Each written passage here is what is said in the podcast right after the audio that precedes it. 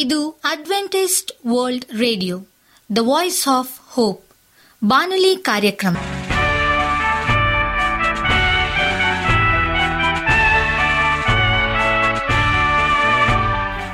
ನಮಸ್ಕಾರ ಪ್ರೀತಿಯ ಕೇಳುಗರೆ, ನಾನು ನಿಮ್ಮ ಆಕಾಂಕ್ಷ ಪಾಲ್. ನಮ್ಮ ನಿಲಯದ ಕನ್ನಡ ಕಾರ್ಯಕ್ರಮಕ್ಕೆ ತಮ್ಮೆಲ್ಲರಿಗೂ ಆತ್ಮೀಯ ಸುಸ್ವಾಗತ. ಮುಂದಿನ ಮೂವತ್ತು ನಿಮಿಷಗಳಲ್ಲಿ ಸುಮಧುರ ಹಾಡುಗಳು ಹಾಗೂ ದೇವರ ವಾಕ್ಯವನ್ನು ಕೇಳೋಣ. ಈ ಕಾರ್ಯಕ್ರಮವು ನಿಮಗೆ ಸಂತೋಷ ತರಲೆಂದು ದೇವರಲ್ಲಿ ಪ್ರಾರ್ಥಿಸುತ್ತೇವೆ. ಈ ಕಾರ್ಯಕ್ರಮದ ಪ್ರಾರಂಭದಲ್ಲಿ ಸುಮಧುರ ಗೀತೆಯನ್ನು ಆಲಿಸೋಣ.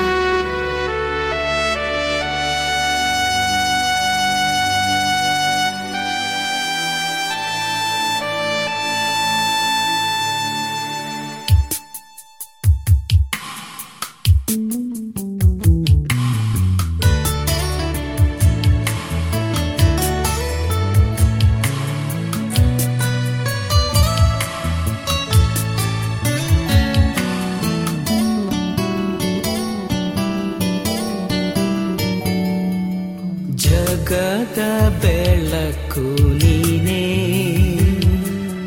ಜಗದ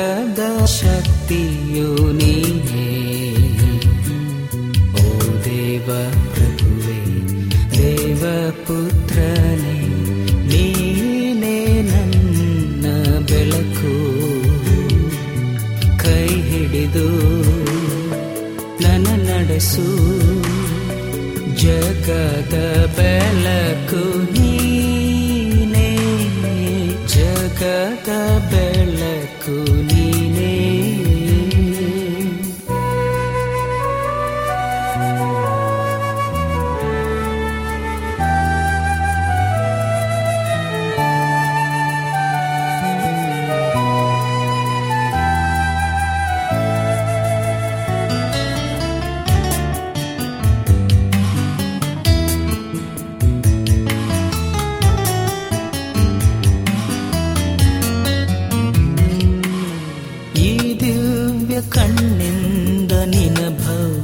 ಮನದಿಂದ ಕೃಪೆ ತೋರು ನನಗಿಂದು ನೀನು,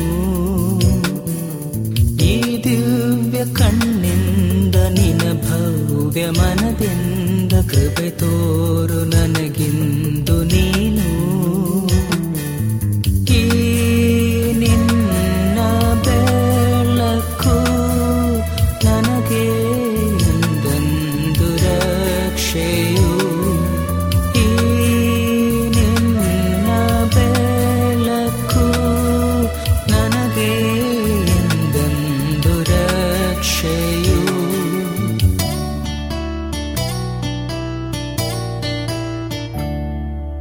ಜಗದ ಬೆಳಕು ನೀನೇ,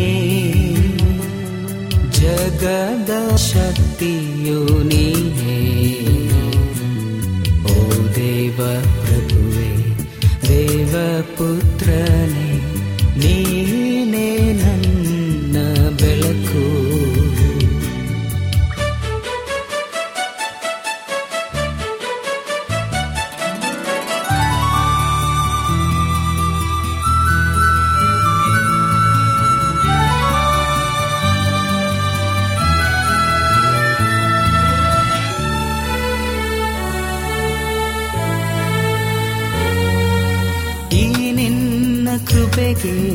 ನಾನೆಂದು ಶರಣು, ದಯ ತೋರು ನನಗಿಂದು ನೀನು, ಈ ನಿನ್ನ ಕೃಪೆಗೆ ನಾನೆಂದು ಶರಣು, ದಯ ತೋರು ನನಗಿಂದು ನೀನು. ಈ ನಿನ್ನ ಬೆಳಕು ನನಗೆ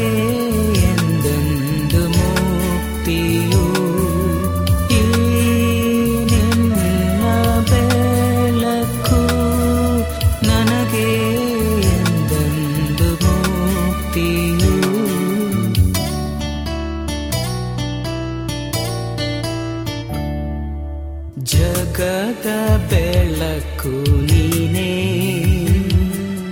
ಜಗದ ಶಕ್ತಿಯು ನೀನೇ. ಓ ದೇವ ಪ್ರಭುವೇ, ಪುತ್ರನೇ ನೀನೇ ನನ್ನ ಬೆಳಕು, ಕೈ ಹಿಡಿದು ನನ್ನ ನಡೆಸು, ಜಗದ ಬೆಳಕು ನೀನೇ, ಜಗದ ಬೆಳಕು. ಸತ್ಯವೇದದ ಬಗ್ಗೆ ಹೆಚ್ಚಿನ ಮಾಹಿತಿ ಬೇಕಾದರೆ ನಮ್ಮ ವಿಳಾಸಕ್ಕೆ ಪತ್ರ ಬರೆಯಿರಿ ಅಥವಾ ದೂರವಾಣಿ ಕರೆ ಮಾಡಿರಿ. ನಮ್ಮ ದೂರವಾಣಿಯ ಸಂಖ್ಯೆ ಒಂಬತ್ತು ಸೊನ್ನೆ ಆರು ಸೊನ್ನೆ ಆರು ಎಂಟು ನಾಲ್ಕು ಏಳು ಏಳು ಮೂರು ಹಾಗೂ ಎಂಟು ಮೂರು ಒಂಬತ್ತು ಸೊನ್ನೆ ಆರು ಸೊನ್ನೆ ಐದು ಎರಡು ಒಂಬತ್ತು ಒಂಬತ್ತು. ನಮ್ಮ ವಿಳಾಸ Adventist media centre, S D A mission compound, Salisbury park, market yard post, Pune ನಾಲ್ಕು ಒಂದು ಒಂದು ಸೊನ್ನೆ ಮೂರು ಏಳು, ಮಹಾರಾಷ್ಟ್ರ. ಆರೋಗ್ಯದ ಸಂದೇಶವನ್ನು ಕೇಳೋಣ. ಬೆಳ್ಳುಳ್ಳಿ ಆರೋಗ್ಯ ಸಂಜೀವಿನಿ. ಜನಪ್ರಿಯ ಸಾಂಬಾರ ಪದಾರ್ಥಗಳಲ್ಲಿಯೇ ಅತ್ಯಂತ ಮುಖ್ಯವಾದ ಬೆಳೆ. ಭಾರತದ ವಿದೇಶಿ ವಿನಿಮಯ ಸಂಪಾದನೆಯ ಮುಖ್ಯ ಬೆಳೆಗಳಲ್ಲಿ ಬೆಳ್ಳುಳ್ಳಿಗೆ ಒಂದು ಮುಖ್ಯ ಸ್ಥಾನವಿದೆ. ಬೆಳ್ಳುಳ್ಳಿ ಪ್ರತಿ ವರ್ಷ ನಮ್ಮ ದೇಶದಿಂದ ಸಾಕಷ್ಟು ಪ್ರಮಾಣದಲ್ಲಿ ರಫ್ತಾಗಲಾಗಿದೆ. ಲಭ್ಯವಿರುವ ಅಂಕಿ ಅಂಶಗಳ ಪ್ರಕಾರ ಸಾವಿರದ ಒಂಬೈನೂರ ತೊಂಬತ್ತ ಎರಡು ಹಾಗೂ ತೊಂಬತ್ತ್ ಮೂರರಲ್ಲಿ ನಮ್ಮ ದೇಶದಿಂದ ಸುಮಾರು ಏಳು ಸಾವಿರದ ನಾನ್ನೂರ ಎಂಬತ್ತ ಮೂರು ಮೆಟ್ರಿಕ್ ಟನ್ನಷ್ಟು ಬೆಳ್ಳುಳ್ಳಿ ವಿದೇಶಗಳಿಗೆ ರಫ್ತಾಗಿದ್ದು, ಏಳ್ನೂರ ಏಳರಿಂದ ನಲವತ್ತು ಲಕ್ಷ ವಿದೇಶಿ ವಿನಿಮಯ ಗಳಿಸಿದೆ. ಭಾರತದಲ್ಲಿಯೇ ಇದರ ಮೇಲೆ ಒಮ್ಮೊಮ್ಮೆ ಗಗನಕ್ಕೆ ಏರಿದೆ. ಕೆಜಿ ಅರವತ್ತರಿಂದ ನೂರು ರೂಗಳವರೆಗೂ ಏರಿದಿದೆ. ಪ್ರಾಚೀನ ಕಾಲದಿಂದಲೂ ಜಗತ್ತಿನ ಅನೇಕ ಕಡೆ ಬಳಕೆಯಲ್ಲಿದ್ದ ಬೆಳ್ಳುಳ್ಳಿ ಇಂದು ಭಾರತದ ಪ್ರಮುಖ ವಾಣಿಜ್ಯ ಬೆಳೆ ಎಂಬುದರಲ್ಲಿ ಸಂದೇಹವಿಲ್ಲ. ಇದಕ್ಕೆ ಬೆಳ್ಳುಳ್ಳಿ ಆರೋಗ್ಯದಾಯಕ ಹಾಗೂ ಆಹಾರಕ್ಕೆ ವಿಶಿಷ್ಟ ರುಚಿ ಕೊಡುವ ಗುಣವೇ ಕಾರಣವಾಗಿದೆ. ಬೆಳ್ಳುಳ್ಳಿಯ ಉಪಯೋಗವು ಭಾರತಕ್ಕಿಂತ ಪಾಶ್ಚಾತ್ಯ ದೇಶದಲ್ಲಿಯೇ ಹೆಚ್ಚಾಗಿದೆ. ಅದಕ್ಕಾಗಿಯೇ ಈ ಸಾಂಬಾರದ ಪದಾರ್ಥಕ್ಕೆ ತುಂಬ ಬೇಡಿಕೆ ಬಂದಿದೆ. ಬೆಳ್ಳುಳ್ಳಿಯ ಮೇಲೆ ನಡೆದ ಇತ್ತೀಚಿನ ಸಂಶೋಧನೆಗಳು ಇದಕ್ಕೆ ಇನ್ನೂ ಹೆಚ್ಚಿನ ಬೇಡಿಕೆ ತಂದಿದೆ. ಉರುಟು ಗೆಡ್ಡೆ ಬೆಳೆ ಪಂಗಡಕ್ಕೆ ಸೇರಿರುವ ಬೆಳ್ಳುಳ್ಳಿ ಅಮ್ಮಾರೇರಿ ದೇಸಿ ಕುಟುಂಬಕ್ಕೆ ಸೇರಿದ್ದು, ಇದರಲ್ಲಿ ಈರುಳ್ಳಿ ಲಿಂಕ್, ಕ್ಯಾಲೆಟ್, ವೆಲ್ಸ್ ಈರುಳ್ಳಿ, ಚೈವು ಮುಂತಾದವು ಸೇರಿವೆ. ಇದು ಹಾಲಿಯಂ ಜಾತಿಯ ಸಟೈವ ಪ್ರಭೇದಕ್ಕೆ ಸೇರಿದ್ದು, ಚರಿತ್ರೆಯ ಆದಿ ಕಾಲದಿಂದಲೂ ಬಳಕೆಯಲ್ಲಿದೆ. ಮಧ್ಯ ಏಷ್ಯಾ ಇದರ ಮೂಲ ನಿವಾಸವಾಗಿದ್ದು, ಮೆಡಿರೇಟೇನಿಯನ್ ಸಮುದ್ರದ ಸುತ್ತಮುತ್ತಲಿನ ಪ್ರದೇಶಗಳಲ್ಲಿ ಅಭಿವೃದ್ಧಿ ಹೊಂದಿತೆಲ್ಲನಾಗಿದೆ. ಸಾಂಬಾರದ ಗೆಡ್ಡೆ ಬೆಳ್ಳುಳ್ಳಿಯನ್ನು ತಮಿಳಿನಲ್ಲಿ ವೆಳ್ಳೆಪುಂಡುಂ ಎಂತಲೂ, ತಮಿಳಿನಲ್ಲಿ ಬೆಳ್ಳುಳ್ಳಿ ಎಂತಲೂ, ತೆಲುಗಿನಲ್ಲಿ ತೆಲಂಗೆಡ್ಡೆ ಎಂದು, ಮಲಯಾಳಂನಲ್ಲಿ ವೆಲೆತುಲ್ಲಿ, ಕೊಂಕಣಿಯಲ್ಲಿ ಲುಸುನ, ಮರಾಠಿಯಲ್ಲಿ ಲುಸುನ, ಹಿಂದಿಯಲ್ಲಿ ಲಾಶನ್, ಇಂಗ್ಲಿಷ್ನಲ್ಲಿ ಗ್ಲಾರಿಕ್ ಎಂದು ಕರೆಯಲಾಗಿದೆ. ಇದು ಸೇರಿರುವ ಅಲಿಯಂ ಜಾತಿಯ ಅಧಿಕವಾಗಿ ಉರುಟುಗೆಡ್ಡೆಯ ಹೊಂದಿರುವ ಮುನ್ನೂರು ಪ್ರಭೇದಗಳಿದ್ದು, ಅವುಗಳಲ್ಲಿ ಕೆಲವು ದ್ವೈವಾರ್ಷಿಕ ಬಹುವಾರ್ಷಿಕ ಬೆಳೆಗಳು ಆಗಿವೆ. ಹಲವು ಕಾಡು ಪ್ರಭೇದಗಳ ಪುಷ್ಟ ಗಟ್ಟೆಗಳಲ್ಲಿ ಬೀಜಕ್ಕೆ ಬದಲು ಮುರಿಗೆಡ್ಡೆಗಳು ಉಂಟಾಗುತ್ತವೆ. ಕೆಲವನ್ನು ಮಾತ್ರ ಬಿಟ್ಟರೆ ಈ ಪಂಗಡದ ಇತರ ಎಲ್ಲ ಉರುಟು ಗೆಡ್ಡೆಗಳಿಗೆ ವಿಲಕ್ಷಣ ವಾಸನೆ ರುಚಿಯಾಗಿದೆ. ಅವುಗಳೆಲ್ಲ ಪ್ರಮುಖವಾದದ್ದು ಬೆಳ್ಳುಳ್ಳಿ. ಈ ಬೆಳಸಿನ ಸಂಯುಕ್ತ ಗೆಡ್ಡೆಗಳಲ್ಲಿ ಅದರ ತಿನ್ನಲಾರ್ಥ ಭಾಗ ಅಡಕವಾಗಿದೆ. ಈ ಗೆಡ್ಡೆ ಚಿಕ್ಕ ಚಿಕ್ಕ ಬೀಜಗಳನ್ನು ಒಳಗೊಂಡಿದ್ದು, ಅವು ಬಿಳಿ ಅಥವಾ ನಸುಗುಂಪಿಗೆ ಪೊರೆಯಿಂದ ಚಪ್ಪಟೆ ಎಲೆಗಳಲ್ಲಿ ಹೊಂದಿರುವ ಬೆಳ್ಳುಳ್ಳಿಯ ರುಚಿಯು ಇತರ ಎಲ್ಲ ಉರುಟು ಗೆಡ್ಡೆಗಳಿಗಿಂತಲೂ ಹೆಚ್ಚು ತೀವ್ರವಾಗಿದೆ. Bharat China, England, Italy, Morocco, ಫ್ರಾನ್ಸ್ಗಳಲ್ಲಿ ಬೆಳ್ಳುಳ್ಳಿಯನ್ನು ಹೆಚ್ಚಾಗಿ ಬೆಳೆಯಲಾಗುತ್ತದೆ. ಆರೋಗ್ಯದಾಯಕ ಬೆಳ್ಳುಳ್ಳಿ ಪ್ರಾಚೀನ ಕಾಲದಿಂದಲೂ ಮನೆಯ ವೈದ್ಯನಾಗಿದ್ದು ಆಯುರ್ವೇದಕಗಳಲ್ಲಿ ಪ್ರಮುಖ ಔಷಧಿಯಾಗಿ ಬಳಕೆಯಾಗುತ್ತಾ ಬಂದಿದೆ. ಆಧುನಿಕ ವೈದ್ಯಕೀಯ ಶಾಸ್ತ್ರವೂ ಕೂಡ ಬೆಳ್ಳುಳ್ಳಿಯ ಮಹಿಮೆಯನ್ನು ಕಂಡುಕೊಂಡಿದ್ದು ಪಾಶ್ಚಿಮಾತ್ಯ ವೈದ್ಯಕೀಯ ಶಾಸ್ತ್ರಗಳಲ್ಲಿ ಇದರ ಉಪಯೋಗ ಹೆಚ್ಚಾಗಿದೆ. ಬೆಳ್ಳುಳ್ಳಿಯಲ್ಲಿ ಎಲಿಲಸ್ ಎಂಬ ಅಂಶವೂ ಇದ್ದು ಇದು ಈ ಸರಿಯಲ್ಲಿ ಬಹು ಸುಲಭವಾಗಿ ತುಂಬ ತೀವ್ರವಾಗಿ ವ್ಯಾಪಿಸುತ್ತದೆ. ಮಾನವ ದೇಹದಲ್ಲಿ ಇಷ್ಟೊಂದು ಸುಲಭವಾಗಿ ಯಾವ ಪದಾರ್ಥವೂ ವ್ಯಾಪಿಸಲಾರದು.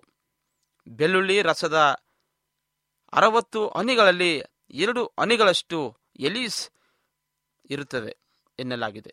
ಇದು ದೇಹದ ಸಣ್ಣ ಮತ್ತು ದೊಡ್ಡ ಲವಣಗಳಲ್ಲಿ ಸುಲಭವಾಗಿ ಪ್ರವೇಶ ಪಡೆಯುತ್ತದೆ. ಬೆಳ್ಳುಳ್ಳಿಯ ಆರೋಗ್ಯದಾಯಕ ಗುಣಗಳು ಈಜಿಪ್ಟ್ ದೇಶದ ಜನರಿಗೆ ಕ್ರಿಸ್ತ ಪೂರ್ವ ಸಾವಿರದ ಐನೂರ ಐವತ್ತು ಮೊದಲೇ ಗೊತ್ತಿದ್ದವು.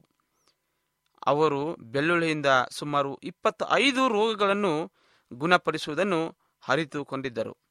ಮುಂದೆ ಗ್ರೀಕ್ ವೈದ್ಯರು ಸಾಂಕ್ರಾಮಿಕ ರೋಗಗಳು ಹರಡದಂತಿರಲು ಬೆಳ್ಳುಳ್ಳಿಯನ್ನು ಬಳಸಿದರು.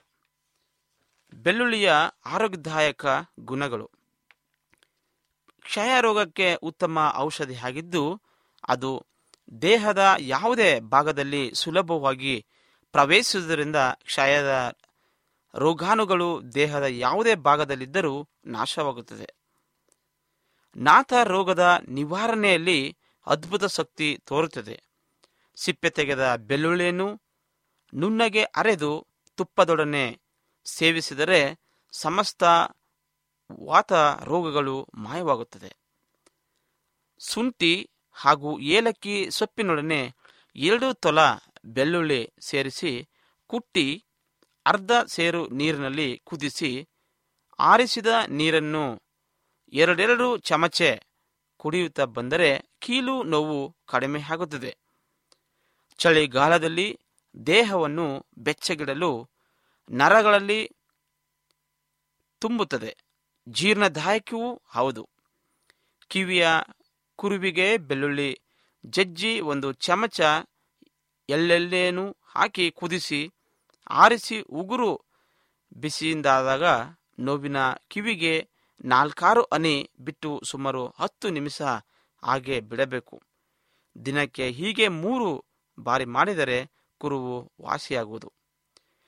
ಮಂಗನ ಭಾಗವು ಮುಂತಾದ ಗ್ರಂಥಿಯ ಭಾಗಗಳಿಗೆ ಬೆಳ್ಳುಳ್ಳಿ ಅರೆಷ್ಟು ಹೆಚ್ಚಿದರೆ ಬಾವು ವಾಸಿಯಾಗುತ್ತದೆ. ಮೂಲ ವ್ಯಾಧಿಗೆ ಇದು ಸಿದ್ಧ ಔಷಧಿಯೇ ಆಗಿದೆ. ಬೆಳ್ಳುಳ್ಳಿ, ಒಡೆ, ಹತ್ತಿ ಸೊಪ್ಪು, ಸಾಸಿವೆ ಮೂರನ್ನು ನೀರಿನೊಡನೆ ಅರೆದು ಚೇಳು ಕಚ್ಚಿದ ಸ್ಥಳಕ್ಕೆ ಹಚ್ಚಿದರೆ ವಿಷ ಇಳಿಯುತ್ತದೆ. ರಕ್ತದಲ್ಲಿ ಶೇಖರವಾಗಿರುವ ಕೊಬ್ಬನ್ನು ತಡೆಯುತ್ತದೆ.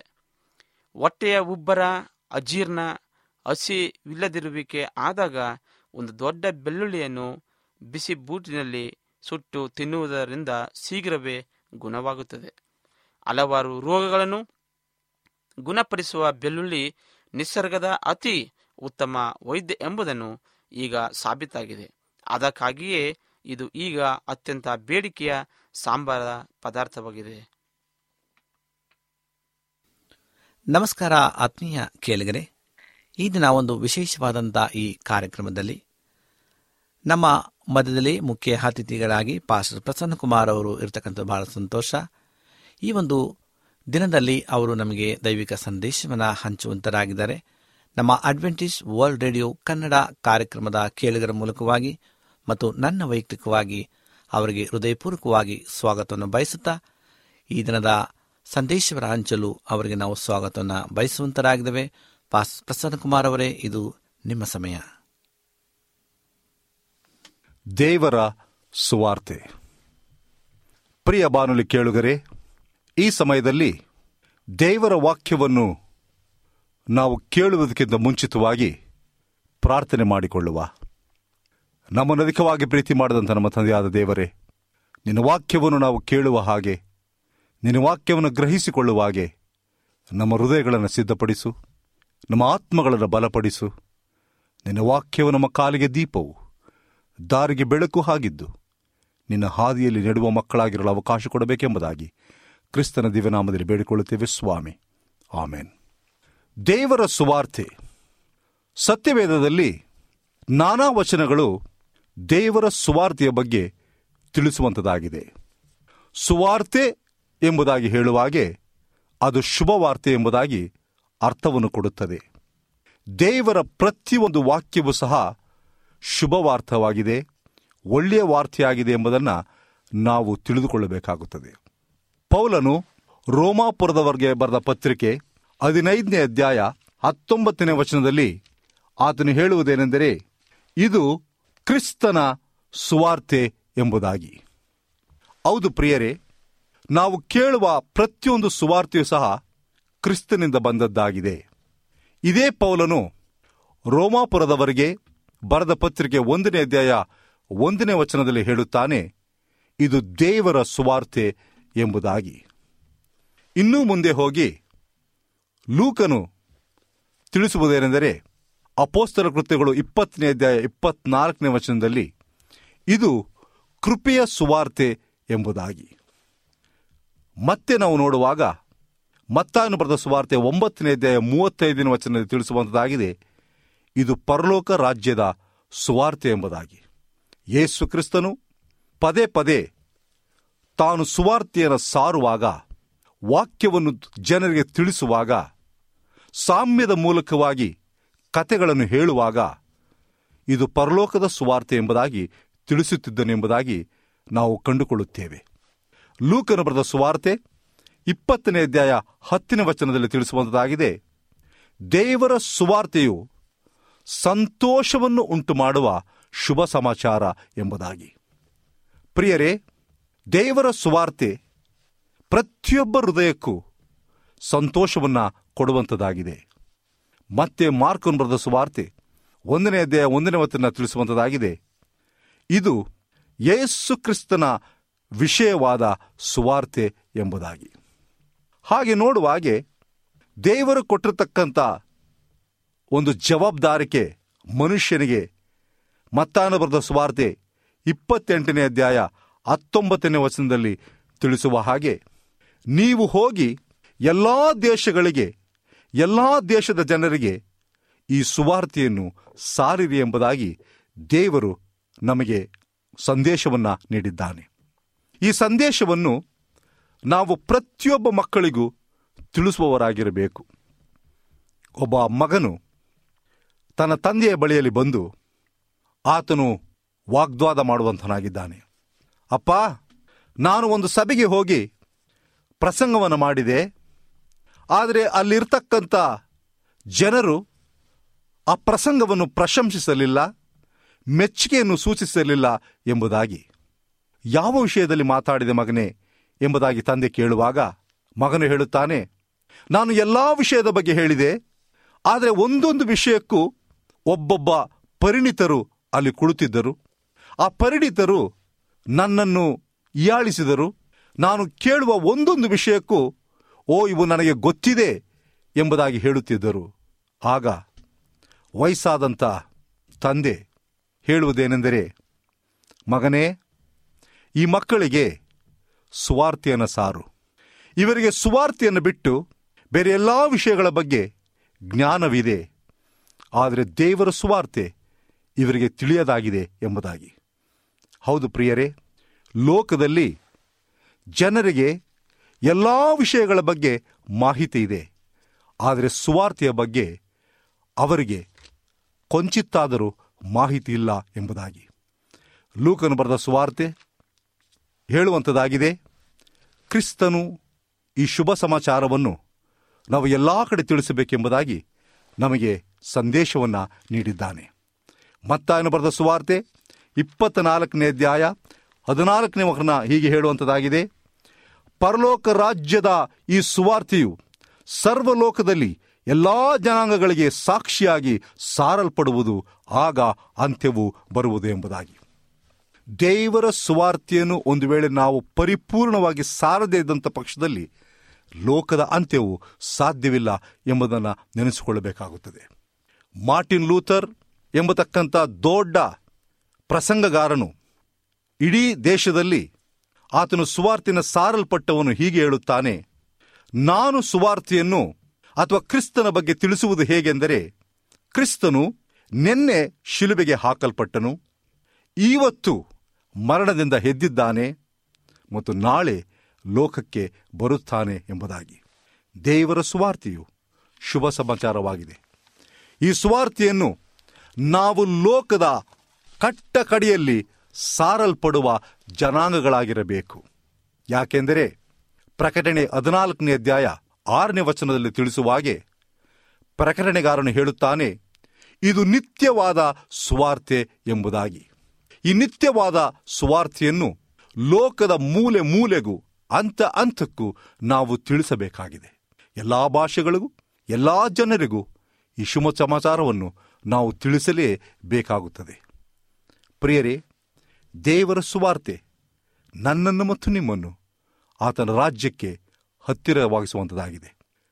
ಪೌಲನು ಹೇಳುತ್ತಾನೆ, ಮೊದಲನೇ ಕೊರಿಂಥದವರಿಗೆ ಬರೆದ ಪತ್ರಿಕೆ ಒಂಬತ್ತನೇ ಅಧ್ಯಾಯ ಹದಿನಾರನೇ ವಚನದಲ್ಲಿ, ನಾನು ಒಂದು ವೇಳೆ ಸುವಾರ್ತೆಯನ್ನು ಸಾರದಿದ್ದರೆ ನನ್ನ ಗತಿಯನ್ನು ಏನು ಹೇಳಲಿ ಎಂಬುದಾಗಿ. ನಾವು ಯಾರೇ ಆಗಿರಬಹುದು, ಎಲ್ಲಿಂದಾದರೂ ಬಂದಿರಬಹುದು, ಎಲ್ಲಿಗಾದರೂ ಹೋಗಬಹುದು, ಯಾವ ಪದವಿಯನ್ನಾದರೂ ಪಡೆದಿರಬಹುದು, ಎಷ್ಟು ಜ್ಞಾನವಂತರಾಗಿರಬಹುದು, ವಿದ್ಯೆಯನ್ನು ಪಡೆದಿರಬಹುದು, ಆದರೆ ಇವೆಲ್ಲವೂ ಸಹ ನಮ್ಮನ್ನು ಪರಲೋಕ ರಾಜ್ಯದ ಕಡೆ ಒಯ್ಯಲು ಸಾಧ್ಯವಿಲ್ಲ. ದೇವರ ಸುವಾರ್ತೆ, ಅದರ ಜ್ಞಾನ, ಅದರ ಅಂಗೀಕಾರ ಮಾತ್ರ ನಮ್ಮ ಪರಲೋಕ ರಾಜ್ಯಕ್ಕೆ ಕೊಂಡೊಯ್ಯಲು ಸಾಧ್ಯವಾಗುವಂಥದ್ದಾಗಿದೆ. ಹಾಗಿರುವಲ್ಲಿ ಈ ಸುವಾರ್ತೆಯನ್ನು ನಾವು ಸರಳವಾದ ರೀತಿಯಲ್ಲಿ ಕೂಲಂಕಷವಾಗಿ ಕಲಿತುಕೊಳ್ಳುವಾಗ ಇದರ ಜ್ಞಾನವು ನಮಗೆ ಅತ್ಯಧಿಕವಾಗಿದ್ದು ಎಂಬುದನ್ನು, ಅವಶ್ಯಕವಾದದ್ದು ಎಂಬುದನ್ನು ತಿಳಿದುಕೊಳ್ಳಬೇಕಾಗುತ್ತದೆ. ಪ್ರಿಯ ಕೇಳುಗರೆ, ದೇವರ ಸುವಾರ್ತೆ ಶುಭ ಸಮಾಚಾರವಾಗಿದೆ. ಆ ಶುಭ ಸಮಾಚಾರವನ್ನು ತಿಳಿಸುವುದಕ್ಕೆ ಭಾಷೆಯಾಗಲಿ, ಯಾವುದೇ ಗಡಿಪಾಯವಾಗಲಿ, ಅದಕ್ಕೆ ಮಧ್ಯಸ್ಥಿಕೆಯನ್ನು ಅಥವಾ ಅಂತರವನ್ನು ಎಳೆಯಲು ಸಾಧ್ಯವಿಲ್ಲ. ಈ ಸುವಾರ್ತೆಯನ್ನು ನಾವು ಎಲ್ಲ ಧರ್ಮದವರಿಗೂ, ಎಲ್ಲ ದೇಶಗಳಿಗೂ, ಎಲ್ಲ ಭಾಷೆಗಳಿಗೂ ತಿಳಿಸಬಹುದಾಗಿದೆ. ಇವತ್ತು ನನ್ನ ಮತ್ತು ನಿಮ್ಮ ಸೌಭಾಗ್ಯ ದೇವರ ಸುವಾರ್ತೆಯನ್ನು ಮೂಲೆ ಮೂಲೆಯಲ್ಲೂ ಸಾರಬೇಕಾದದ್ದು. ಈ ಸುವಾರ್ತೆಯ ಸರಳತೆಯನ್ನು, ಸತ್ಯಾಂಶವನ್ನು, ಗೂಢಾರ್ಥವನ್ನು, ನಿತ್ಯಾರ್ಥವನ್ನು ಪ್ರತಿಯೊಬ್ಬರೂ ಸಹ ತಿಳಿದುಕೊಳ್ಳಬೇಕಾಗುತ್ತದೆ. ಯಾಕೆಂದರೆ ಇದು ನಾಶವಾಗದ ಸುವಾರ್ತೆಯಾಗಿದೆ. ಆದಿಯಿಂದ ಪ್ರಾರಂಭವಾದಂಥ ಈ ಸುವಾರ್ತೆ ಅಂತ್ಯದವರೆಗೂ ನಿರಂತರವಾಗಿ ನಿಲ್ಲುವಂಥದ್ದಾಗಿದೆ. ಈ ಸುವಾರ್ತೆಯ ಮೂಲಕವಾಗಿ ಅನೇಕ ಆತ್ಮಗಳು ಸಹ ರಕ್ಷಣೆಯನ್ನು ಹೊಂದಿದ್ದಾರೆ. ಇದು ನಿತ್ಯಕ್ಕೂ ಇರತಕ್ಕಂಥ ಸುವಾರ್ತೆ. ಈ ಸುವಾರ್ತೆಯ ಸಾರಾಂಶವನ್ನು ನಾವೆಲ್ಲರೂ ಸಹ ತಿಳಿದುಕೊಳ್ಳೋದು ಮಾತ್ರವಲ್ಲ, ಅನೇಕ ಆತ್ಮಗಳಿಗೆ ನಾವು ಮುಟ್ಟಿಸಬೇಕಾಗುತ್ತದೆ. ನಮಗೆ ಕೊಟ್ಟತಕ್ಕಂಥ ಜವಾಬ್ದಾರಿಕೆಯನ್ನು ನಾವು ತಪ್ಪದೆ ಮಾಡಬೇಕಾಗುತ್ತದೆ. ಸುವಾರ್ತೆಯು ನನ್ನನ್ನು ಮತ್ತು ನಿಮ್ಮನ್ನು ಬಡಿದೆಬ್ಬಿಸಬೇಕು. ಒಂದು ವೇಳೆ ನಾವು ನಿದ್ರಾವಸ್ಥೆಯಲ್ಲಿದ್ದು ಈ ಸುವಾರ್ತೆಯ ಮಹತ್ವವನ್ನು ಅರಿತುಕೊಳ್ಳದಿದ್ದಂಥ ಪಕ್ಷದಲ್ಲಿ ಇವತ್ತು ಅದರ ಮನವರಿಕೆಯಾಗಿದೆ. ಎಚ್ಚೆತ್ತುಕೊಳ್ಳೋಣ, ಈ ಸುವಾರ್ತೆಯ ಮಹತ್ವವನ್ನು ತಿಳಿದುಕೊಳ್ಳೋಣ. ನಾವು ಸಾರುವುದು ನಮ್ಮ ಸ್ವಂತ ಸುವಾರ್ತೆಯಲ್ಲ ಎಂಬುದನ್ನು ಖಚಿತಪಡಿಸಿಕೊಳ್ಳುವ. ನಾವು ಸಾರುತ್ತಿರುವುದು ಕ್ರಿಸ್ತನ ಸುವಾರ್ತೆ. ಕ್ರಿಸ್ತನು ಹೇಗೆ ನಿತ್ಯತ್ವಕ್ಕೂ ಇದ್ದಾನೋ ಅದೇ ರೀತಿಯಲ್ಲಿ ಸುವಾರ್ತೆಯೂ ಸಹ ನಿತ್ಯತ್ವದಲ್ಲಿ ಇರುತ್ತದೆ ಎಂಬುದನ್ನು ತಿಳಿದುಕೊಳ್ಳಬೇಕಾಗುತ್ತದೆ. ಪ್ರಿಯ ಕೇಳುಗರೆ, ಈ ಸಮಯದಲ್ಲಿ ಈ ಸುವಾರ್ತೆಯ ಮಹತ್ವವನ್ನು ತಿಳಿದುಕೊಂಡಿದ್ದೀರಿ. ಇದರ ಬಗ್ಗೆ ಇನ್ನೂ ಹೆಚ್ಚಿನ ಮಾಹಿತಿಯನ್ನು ನಾವು ಕಲಿತುಕೊಳ್ಳುವಂತರಾಗಿದ್ದೇವೆ. ಯಾಕೆಂದರೆ ಯೇಸು ಕ್ರಿಸ್ತನ ಸುವಾರ್ತೆ ಇಂದಿಗೂ, ನಿನ್ನೆಗೂ, ನಾಳೆಗೂ ಮುಗಿಯುವಂಥದ್ದಲ್ಲ. ಅದು ನಿರಂತರವೂ ಇರುವಂತಹ ಸುವಾರ್ತೆ. ಈ ಸುವಾರ್ತೆಯನ್ನು ನಮ್ಮ ನಡೆಯಲ್ಲಿ, ನುಡಿಯಲ್ಲಿ, ಮಾತಿನಲ್ಲಿ, ಪ್ರಚಾರದಲ್ಲಿ ಉಪಯೋಗ ಮಾಡಬೇಕಾಗುತ್ತದೆ. ಈ ಸುವಾರ್ತೆಯ ಸತ್ಯಾಂಶವನ್ನು ನಾವು ಗ್ರಹಿಸಿಕೊಂಡು ಅನೇಕ ಆತ್ಮಗಳನ್ನು ದೇವರ ಸನ್ನಿಧಾನಕ್ಕೆ ತರಬೇಕಾಗುತ್ತದೆ. ಪ್ರಿಯರೇ, ಇವತ್ತು ದೇವರು ನನ್ನನ್ನು ಮತ್ತು ನಿಮ್ಮನ್ನು ಉಪಯೋಗ ಮಾಡಲಿ. ಈ ನಿತ್ಯಕ್ಕೂ ಉಂಟಾದಂಥ ಸುವಾರ್ತೆಯನ್ನು, ಸಂತೋಷವನ್ನು ತರುವಂಥ ಸುವಾರ್ತೆಯನ್ನು, ಪರಲೋಕ ರಾಜ್ಯವನ್ನು ಹತ್ತಿರಪಡಿಸುವ ಸುವಾರ್ತೆಯನ್ನು ನಾವು ಎಡೆಬಿಡದೆ ನಿರಂತರವೂ ನಿತ್ಯಕ್ಕೂ ಸಾರಲ್ಪಡಬೇಕಾಗುತ್ತದೆ. ಯಾಕೆಂದರೆ ಈ ಸುವಾರ್ತೆಯು ಅತಿ ಶೀಘ್ರವಾಗಿ ನಮ್ಮನ್ನು ಪರಲೋಕ ರಾಜ್ಯದ ಕಡೆಗೆ ಕೊಂಡೊಯ್ಯಲ್ಪಡುತ್ತದೆ. ಪ್ರಿಯರೇ, ನಾವು ಪರಲೋಕದಲ್ಲಿ ಯೇಸು ಕ್ರಿಸ್ತನ ಜೊತೆಯಲ್ಲಿ ಈ ಸುವಾರ್ತೆಯನ್ನು ಹಂಚಿಕೊಳ್ಳುವವರಾಗಿದ್ದೇವೆ. ಯೇಸು ಕ್ರಿಸ್ತನು ನಮಗೋಸ್ಕರ ಮಾಡಿರುವ ತ್ಯಾಗವನ್ನು ಅರಿತುಕೊಂಡು ಆತನ ಜೊತೆಯಲ್ಲಿ ನಾವು ಪಾಲುಗಾರರಾಗುತ್ತೇವೆ. ಹಾಗಿರುವಲ್ಲಿ ಅಂತ್ಯದಲ್ಲಿ ಜೀವಿಸುತ್ತಿರುವ ನಾವು ಈ ಸುವಾರ್ತೆಯ ಮಹತ್ವವನ್ನು ಅರಿತುಕೊಂಡವರಾಗಿ, ಅದರ ಸಾರಾಂಶವನ್ನು ಅರಿತುಕೊಂಡವರಾಗಿ, ಅದನ್ನು ನಮ್ಮ ಜೀವನದಲ್ಲಿ ಅಳವಡಿಸಿಕೊಂಡು ನಡೆಯುವಂತೆ ದೇವರು ನಮಗೆ ಸಹಾಯ ನೀಡಲಿ ಎಂಬುದಾಗಿ ನನ್ನ ಪ್ರಾರ್ಥನೆಯಾಗಿದೆ. ಪ್ರಾರ್ಥನೆ ಮಾಡುವ ಪರಲೋಕದ ನಮ್ಮ ತಂದೆಯಾದ ದೇವರೇ, ಈ ಸಮಯಕ್ಕೋಸ್ಕರ ಸ್ತೋತ್ರ ಹೇಳುತ್ತೇವೆ ಸ್ವಾಮಿ. ನಿನ್ನ ಸುವಾರ್ತೆಯ ಮಹತ್ವವನ್ನು ಅರಿತುಕೊಳ್ಳುವ ಅವಕಾಶವನ್ನು ಕೊಟ್ಟದಕ್ಕೋಸ್ಕರ ನಿನಗೆ ಕೋಟ್ಯಾನುಕೋಟಿ ಸ್ತೋತ್ರವನ್ನು ಹೇಳುತ್ತೇವೆ. ಹೌದು ಸ್ವಾಮಿ, ನಾವು ಸಾರುತ್ತಿರುವುದು ನಮ್ಮ ಸುವಾರ್ತೆಯಲ್ಲ, ಅದು ನಿನ್ನ ಸುವಾರ್ತೆ, ಪರಲೋಕದಿಂದ ಬರತಕ್ಕಂಥ ಸುವಾರ್ತೆ, ಪರಲೋಕಕ್ಕೆ ಒಯ್ಯುವ ಸುವಾರ್ತೆ, ಅದು ಕ್ರಿಸ್ತನ ಸುವಾರ್ತೆ. ಆ ಸುವಾರ್ತೆಯನ್ನು ನಾವು ದಿನವೂ ಸಹ, ಕ್ಷಣ ಕ್ಷಣವೂ ಸಹ ಸಾರುವ ವ್ಯಕ್ತಿಗಳಾಗಿರಲು ಅವಕಾಶ ಕೊಡು ಸ್ವಾಮಿ. ನಮ್ಮ ಬಲಹೀನವಾದ ಜೀವಿತಗಳನ್ನು ಉಪಯೋಗಿಸು, ನಿನ್ನ ಬರೋಣಕ್ಕಾಗಿ ನಮ್ಮನ್ನು ಸಿದ್ಧಪಡಿಸು. ಕೇಳುವ ಪ್ರತಿಯೊಬ್ಬ ಮಕ್ಕಳ ಹೃದಯದಲ್ಲೂ ಪರಿಣಾಮವನ್ನು ಬೀರಿಸು ಸ್ವಾಮಿ. ಕ್ರಿಸ್ತನ ಜೀವಿತವು ನಮ್ಮ ಜೀವಿತವಾಗಿದ್ದು, ಆತನ ಅಂತ್ಯದಲ್ಲಿ ಮೇಘಋಣರಾಗಿ ಬರುವಾಗ ನಾವೆಲ್ಲರೂ ಅಪರಲೋಕದಲ್ಲಿ ಸೇರುವ ಅವಕಾಶವನ್ನು ನೀಡಬೇಕೆಂಬುದಾಗಿ ಯೇಸು ಕ್ರಿಸ್ತನ ದಿವ್ಯನಾಮದಲ್ಲಿ ಅತಿ ವಿನಯದಿಂದಲೂ ತಾಳ್ಮೆಯಿಂದಲೂ ಬೇಡಿಕೊಳ್ಳುತ್ತೇವೆ ಸ್ವಾಮಿ. ಆಮೇನ್. ನಿಮಗೆ ಸತ್ಯವೇದದ ಬಗ್ಗೆ ಹೆಚ್ಚಿನ ಮಾಹಿತಿ ಬೇಕಾದರೆ ನಮ್ಮ ವಿಳಾಸಕ್ಕೆ ಪತ್ರ ಬರೆಯಿರಿ ಅಥವಾ ದೂರವಾಣಿ ಕರೆ ಮಾಡಿರಿ. ನಮ್ಮ ದೂರವಾಣಿಯ ಸಂಖ್ಯೆ ಒಂಬತ್ತು ಸೊನ್ನೆ ಆರು ಸೊನ್ನೆ ಆರು ಎಂಟು ನಾಲ್ಕು ಏಳು ಏಳು ಮೂರು ಹಾಗೂ ಎಂಟು ಮೂರು ಒಂಬತ್ತು ಸೊನ್ನೆ ಆರು ಸೊನ್ನೆ ಐದು ಎರಡು ಒಂಬತ್ತು ಒಂಬತ್ತು. ನಮ್ಮ ವಿಳಾಸ Adventist media centre, S D A mission compound, Salisbury park, market yard post, Pune ನಾಲ್ಕು ಒಂದು ಒಂದು ಸೊನ್ನೆ ಮೂರು ಏಳು, ಮಹಾರಾಷ್ಟ್ರ. ಮತ್ತೆ ಮುಂದಿನ ಕಾರ್ಯಕ್ರಮದಲ್ಲಿ ಭೇಟಿಯಾಗುವ. ನಮಸ್ಕಾರಗಳು.